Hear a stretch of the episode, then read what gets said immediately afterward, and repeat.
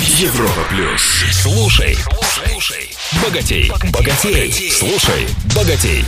Привет всем! С вами Роман Аргашоков, специалист по управлению личными деньгами. И в сегодняшнем выпуске я расскажу о том, как начать избавление от долгов. К сожалению, здесь не работает такая схема. Я твердо решил забыть о прошлом, поэтому если я должен вам денег, мне очень жаль. Первое, с чего придется начать, прекратить погружаться в долги, то есть остановиться – Конечно, долг долгу рознь.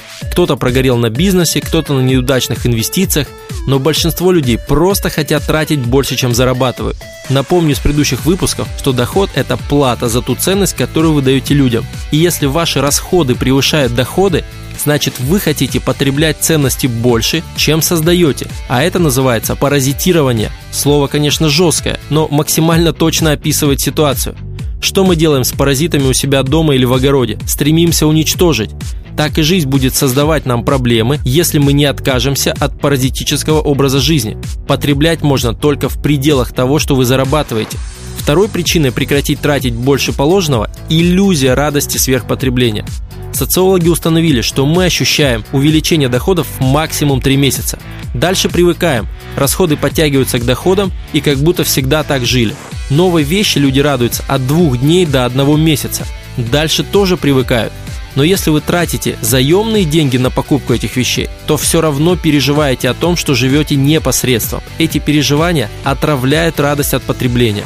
В результате вы выигрываете только лишь возможность чуть пораньше привыкнуть к новой вещи, которую бы и так себе купили, а взамен отравляете удовольствие от потребления и получаете долги. А если бы вы жили посредством, то чуть позже начали бы наслаждение новой вещью. Ничего страшного, вы продолжаете радоваться тому, что покупали себе раньше. Но взамен уверенность в завтрашнем дне от наличия накоплений или хотя бы от отсутствия долгов. И важно, вы на 100% наслаждаетесь тратой, когда знаете, что заслужили ее, заработали на нее, у вас есть на нее деньги. Резюме. Остановите сверхпотребление. Прекратите усугублять свои проблемы.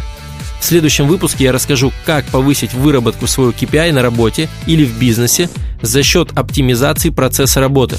Напомню, что это нужно для увеличения доходов. С вами был Роман Аргашоков. Желаю всем финансовой свободы.